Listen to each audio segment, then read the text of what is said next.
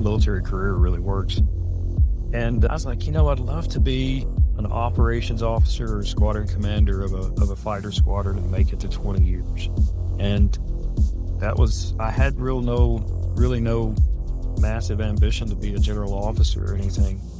And so I made it to squadron commander and I made it to uh, lieutenant colonel at about the 18, 17 year point, something like that. And somebody asked me, and I was like, well, Welcome to the Jess Larson Show, where I interview innovators and leaders. Today, I'm excited to have retired Brigadier General David Hicks on the show. David, thanks for doing this. Thanks. Uh, it's great to be here. It's a, it's an honor uh, to be part of a long and distinguished list of folks that you have uh, interviewed on the podcast. No, I'm excited to have you. Well, I want to talk about a number of the nonprofit things you've done. And will you start with Op Sacred Promise and tell us what that does? Sure. So, Op Sacred Promise Foundation was, I, I founded it, the foundation in uh, September of last year. And it was as a result of the evacuations done out of Afghanistan and the really the airborne evacuation that was done early on for the two weeks and two weeks in August, last two weeks in August. And to give you a little background, 2016 to 2017, uh, I was in command of all of the NATO and U.S. forces that were building the Afghan Air Force. So was living uh, with them and living on base with them, flying with them, you know, building relationships with them in the course of my year that I was there.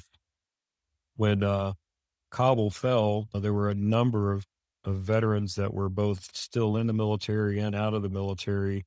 There were former advisors that that stepped up and started trying to figure out how to get their Afghan counterparts and their families out of Afghanistan because there was no there was no plan to do that, and they were uh, target number one for the Taliban. And so, over the course of the the couple of weeks of the air evac, we had a number of other things happen with the evacuation of aircraft, also to other countries. We kind of called ourselves or started uh, calling ourselves Operation Sacred Promise uh, as other veterans organizations were standing up to to try to get folks out doing this also. So I stood up the foundation knowing that the resettlement piece here in the US was probably going to be difficult at best for them and that was to help them get resources they needed to resettle, help them possibly get job training, language training, education opportunities. So so that's what we've been doing and it's still an all volunteer organization with what we're doing right now, uh, which obviously we'll talk a little bit more about that later on. Yeah.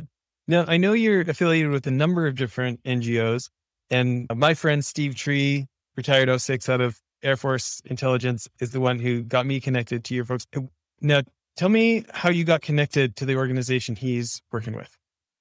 So, the, the Moral Compass Federation is a federation of 18 uh, NGOs right now or organizations that all of them are focused on getting Afghan, primarily focused on Afghan special forces, Afghan Air Force, Afghan Special Mission Wing, which is their special operations uh, arm of their air of the Air Force, and then uh, certain other groups, you know, family members, women, children, anything that anything that's high risk, I guess you would say, and it's mainly these 18 organizations are mainly veterans, either active duty or retired, but we actually have a, a fairly large contingent of civilians that weren't associated with the military that have come on board in the last eight months with all of these groups. And we, we kind of are under the umbrella of the Special Operations Association of America, which is where the Moral Compass website resides underneath, and it has all of our uh, all of our NGOs with that we all have the same general goal, you know, as far as what we're trying to do. So we try to pool our resources and pool our knowledge and our intelligence to make sure that everybody's got the maximum, really the maximum up to date information possible and trying to get folks out. And then once they get here to the U.S., resettlement opportunities for them also. Yeah. You know, our listeners will be familiar with my interview with Asma Pygir and how she escaped from the Taliban back in September. I'm wondering if you could start off with with a success story out of Afghanistan.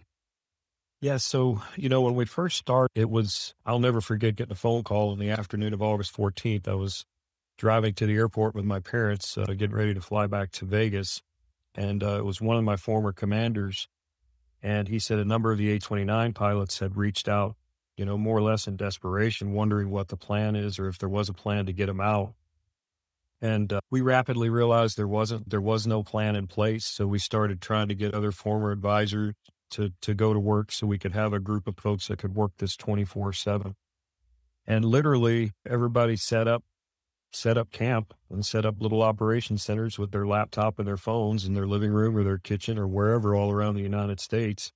And uh, we went to work, tried to reach out to congressmen, to senators, to the media, to the folks on the ground in Afghanistan at HKIA as far as the military leadership there. And, you know, we worked, went to work using our phones primarily as our primary means of communication with our Afghan counterparts moving them around the city, trying to get them in different gates. And it was the first few days were insanely frustrating, as you could see all the chaos on TV. So they kind of locked down the entire base. And we knew our families were going to be, like I said, target number one for the Taliban. So we were literally sending pictures on our phone of screenshots of maps, and we had open source information and intelligence. We knew where the Taliban checkpoints were we had websites that we could do, we could use to to tell that. And we would move them around, move them around the Taliban checkpoints. We would put them into culverts to sleep at night uh, in, in, some instances so they didn't go back home. And uh, ultimately, it took us about a week to start getting some success stories. But ultimately, we got all of the A 29 pilots and most all of the families, with a couple of small exceptions, into HKIA Airport and, and out uh, of Afghanistan. So, you know, how many pilots is that? We, the ones we managed to get out of Kabul, I believe we wound up getting 20, it was 25 pilots and about, I think it was a little over 100 family members, if I remember correct. It was in that neighborhood. So I was, I was getting, getting my numbers confused occasionally, but ultimate op sacred promise and the Afghan Air Force and Special Mission Wing personnel, we've ultimately gotten just under a thousand out total of Air Force members and, and Special Mission Wing members and their families, most of which are here in the United States now. That, that's incredible. I mean, when I was interviewing Asma about her time, I mean, it sounded so much like World War II and those stories of the Nazis going door to door and just sh- shooting people. And like, I've been able to talk to some folks from Afghanistan who unfortunately have lost family members. Like, I think at home, sometimes it just feels like the movies or that's just the stuff on the news. It doesn't feel that personal. And then, like, when I've actually got to talk to people and some family members made it, some family members didn't, like, it just really hit home for me. For people not, maybe take a little bit of a right turn, for people not familiar with the A29 platform, can you explain that plane and and why it's so important? Yeah, so the A29, its nickname is the Super Tucano. It was built in Brazil by Embraer and then modified here in the United States. It it kind of reminded me of flying a World War II airplane because it's a propeller driven airplane. It has 50 caliber machine guns in each wing. You know, you could carry a few bombs, but you couldn't carry a lot. But it was very rugged and very, I'll say, mostly user friendly. So you didn't have a whole lot of insanely high tech instrumentation and weapons on board. And so it was easier for us to teach the Afghans how to employ it, how to use it.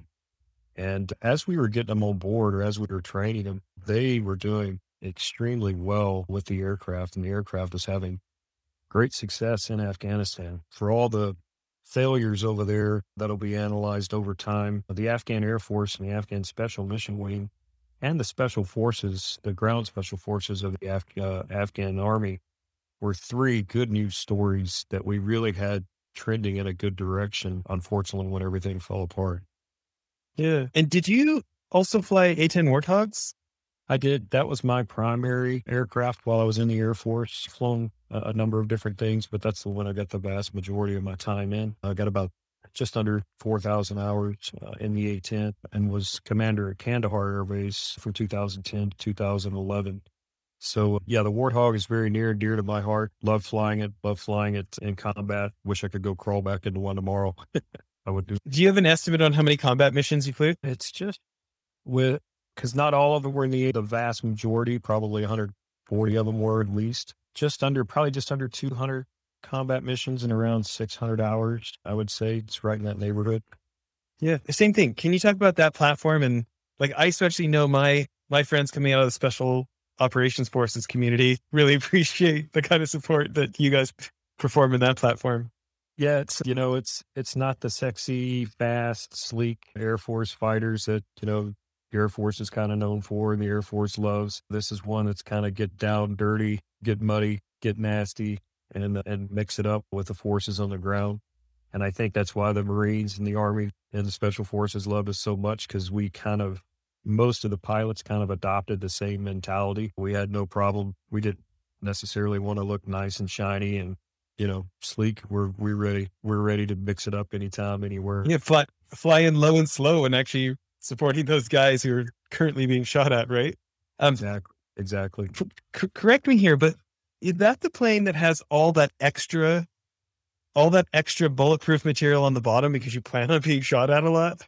Yeah, so it was designed with uh, what's essentially a titanium bathtub, and that's that encloses most of the cockpit, or you know, the, that's not glass. That encloses uh, most of the cockpit. Then the front windscreen actually was designed to be uh, resistant, uh, resistant to heavier caliber AAA. So yeah, it's it's actually got a titanium bathtub that was specifically put in there to protect the pilot, and everything that you know, the way they built, designed the hydraulics, all the systems on the airplane were to be redundant in case it got hit. You could keep flying, you know, takes a licking, yeah. keep on ticking. Do you remember the first time being a pilot and taking fire or like your first time in an first time in an airplane that's taking fire? Yeah, you know, it was it was in it was in Afghanistan and saw some saw some tracer fire and and the uh, muzzle flashes and whatnot. And it was kind of interesting because I looked at it I was in, I noticed it and I saw the tracer fire kind of coming up in our direction. So I, I kind of looked and looked again and it, it was kind of a weird feeling. I didn't, I didn't feel fear or anything like that. I, was, I think I was more ticked off than, than anything else. I'm like, how dare them shoot at me? So that just kind of, I guess, helped keep, keep me focused that much more for the mission or the task at hand. Yeah. Maybe just before we switch back to the nonprofit side of things, can you talk about, you know, I think about my years consulting and, and going to all sorts of different bases and stuff. And there's not a lot of folks that make it to being a flag officer. When you think about maybe what you did different in your career, I mean, I think probably most officers when they start out, they think, "Oh, I'd really like to become a general or flag officer," and and yet as a percentage, so few of them ever get there. Can you talk about anything that you think you did different that helped you achieve that that much higher level of achievement? Yeah, sure. Uh, I guess, you know, for me, it, it's ironic you, you say that because when I, I vividly remember as a lieutenant in Louisiana the A-10 squadron, we were standing around one day and ha- we were having a big drawdown of forces right after the, the first Gulf War Desert Storm. And uh, everybody's kind of, hey, what, what do you think would be a successful career for you? And this is a bunch of young lieutenants that don't know crap about, you know, how the military career really works. And I was like, you know, I'd love to be an operations officer or squadron commander of a of a fighter squadron and make it to 20 years. And that was I had real no really no massive ambition to be a general officer or anything. And so I made it to squadron commander and I made it to uh, lieutenant colonel at about the 18, 17 year point, something like that. And somebody asked me, and I was like, well, as long as I'm having fun and I'm making a difference, I'm going to keep going and, uh, and try to be really the end of the day, just try to be the best and do the best job I could at whatever I was tasked with. You know, try to be the best pilot I could be when I was in command, try to be the, you know, the best leader, try to be keen to understanding and helping those both above me and below me hopefully grow and get what they need in life and and as a and, and then really just try to stay grounded and i think that was the biggest thing for me. I didn't try to, I never really tried to be anything bigger than who I was. And I never tried to portray myself as someone who was bigger than what I was. And why do you think that worked for you? I, I think in, in the course of doing that, and as I got to mid and senior ranks or, you know, the higher ranks, I was honest with my superiors if stuff was not good, if we were taking too much risk or if the if the news was stinky, I was still going to provide it and I was still going to provide my best recommendations. And, and, so I think I, I think that helped probably, you know, in the, in the big scheme of things, you see it a lot you see it in the military and you also see it in the in the public sector where people are afraid to push up or pass up bad news and and really try to solve or take care of the problem early on. And then a lot of times by the time the bad news is passed up, there is no easy or good solution. I was always one that I would tell everybody that worked for me, I'm like, I don't care if the news stinks. I don't care if it's the best news in the world. I just need to know it. I can't help you if I don't know if I don't know the good, the bad, and the ugly. And, you know, I tried to do that both up the chain and down the chain and you know, it seemed to work pretty well. That's great. How do you feel like that has helped you as you've transitioned transitioned to the civilian world and, you know, as you've been doing this nonprofit work and it's it's not a jailable offense to disobey your order anymore. How how do you feel like that's helped you? It is it has been different. It's been eye opening, but it's been eye opening in a I'll say a positive way. I you know, I got out, served 30 years. It was an honor to do it. I, I came to Las Vegas doing a job uh, that I really love doing because I'm still flying in the corporate world. And and then you know I had a couple opportunities for consulting, and then a you know friend I met out here wanted me to be on his board uh, at Team Five. So it, really, the biggest thing I think I've learned is when you're out of the military, and you know you don't have a direct superior that you're answering to, or you know direct uh, a direct set of folks that you're responsible for kind of the sky's the limit. You know, it's it's funny because I got to thinking like late August, about a week or ten days into the into the chaos, we are trying to get these folks out. I was trying to think and look. You know, my last job in the Air Force was the chief of strategy and wargaming for the Air Force. So my job was to always look further out, you know, 10, 15, 20 years out to see what we think the adversaries were going to be doing. And so I was trying to do the same thing with the Afghans. I'm like, I don't think anybody's thought about what's going to happen when they get here to the States. And so then I just started getting, looking around the computer. I'm like, well, I guess I can set up a foundation. And so, you know, called a CPA and lawyer. And we sat down, did the paperwork. Next thing you know, we, we've got the foundation up and running and got all the IRS paperwork and everything going with it. And I'm still learning, you know, we're still learning as we go, but it's, I think uh, learning, getting out of the military and learning that really the sky's the limit for what you can do on a personal, uh, from a personal standpoint, be it with a job, be it with career, personal life. It's been, it's been fun. Uh, quite honestly, there's been many nights where I have not said it's exactly fun, but overall, uh, I've really enjoyed the opportunity to do them. You know, it's great. Obviously, super impressive to help over 100 people escape from the Taliban who you know, likely going to kill them. But can you tell us the success story of some of the folks you've been able to help now that now that they're here? Yeah, so you know we we've gotten most of the folks that have made it to the states are now settled in different regions of the country, and really the goal with the resettlement effort is to kind of make sure the big organizations that are supposed to be taking care of this, the large resettlement organizations and the government, are getting them all their benefits they're supposed to get them and, and pushing them out, trying to help with housing, trying to help with basic needs. And then our big push that's going to take really probably the bulk of our financial resources is getting the pilots that are here in the U.S. their U.S. pilot training and their equivalent for that so we can get them jobs. And so right now we've got three guys that are our test case, going to uh, flight school in uh, New Mexico with some great folks down there that have developed the, the plan of what they need based off of their flight experience.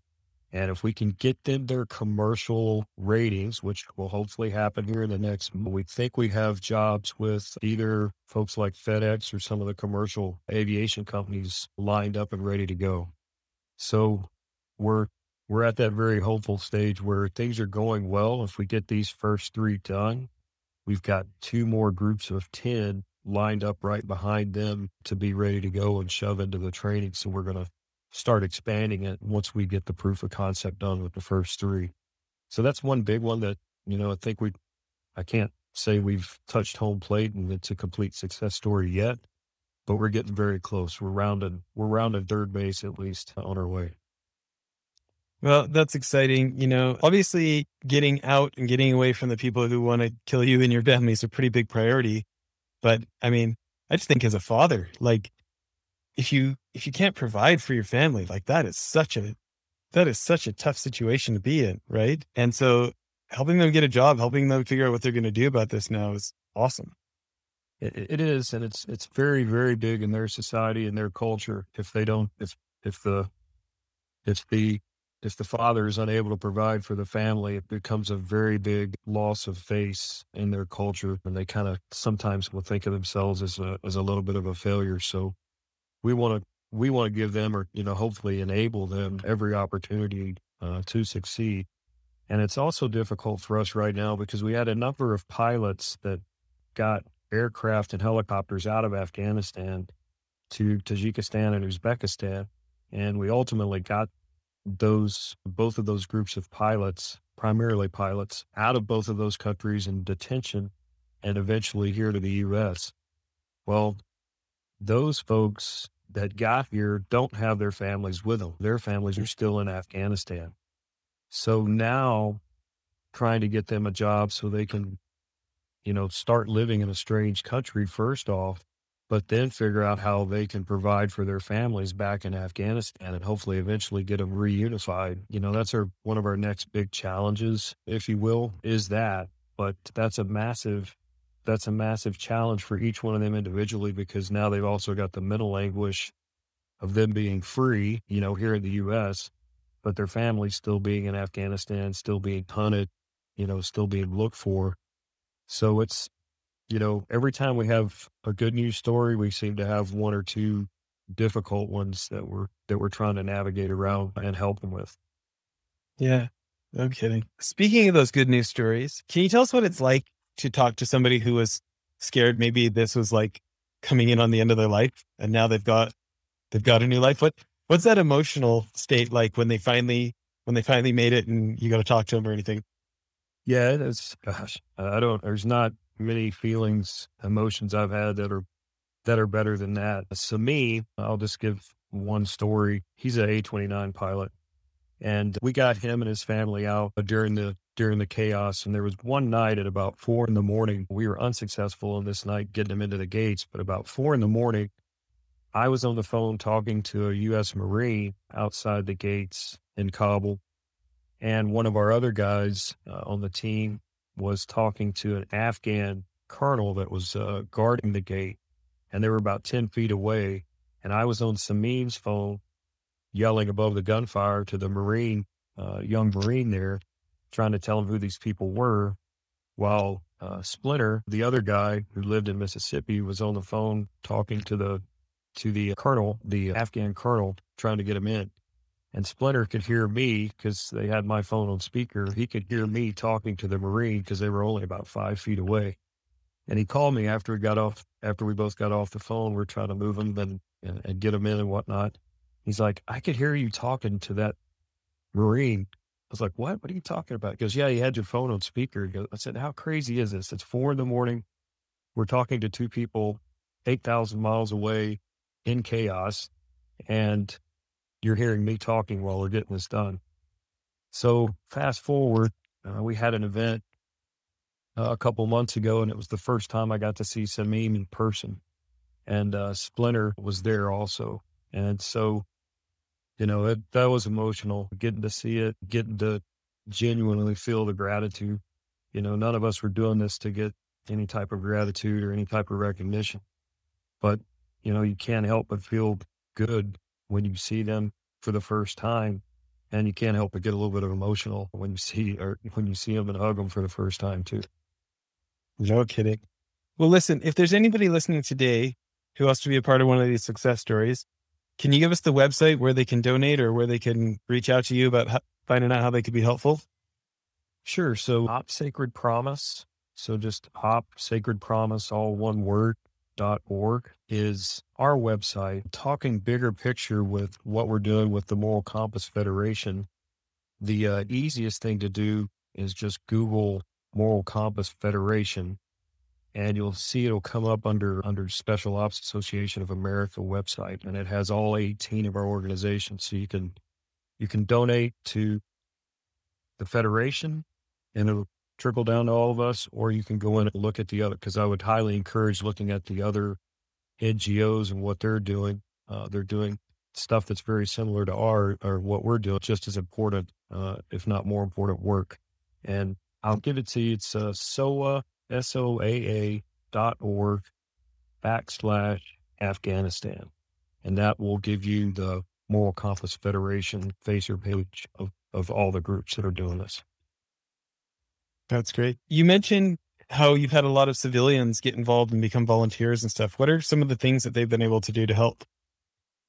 They've they've helped with legal assistance. You know, there's a lot of that. They've they've come on board and helped with resettlement in different towns and areas around the country. Uh, you know, they where they've had Afghans come in. I've had a number. We've had a number of folks that have reached out to us through the website that are civilians, and they've had Afghans transplanted to their cities. And then they reach out to us and go, Hey, do you know you have a helicopter pilot here a family here? Like, no. And they're like, Well, what can we do to, you know, what can I do? Or is there anything we can do to help out? And so it's, it's been pretty neat from that standpoint where the, the number of, the number of non-military affiliated people that have reached out uh, to help any way they can. And, you know, sometimes they're in a position where they can help more than others. It just, it all depends on the situation and the and the scenario as far as where they're at and you know what they know or what they do. So if somebody wants to do that, reaching out through the website is probably the best way. It is.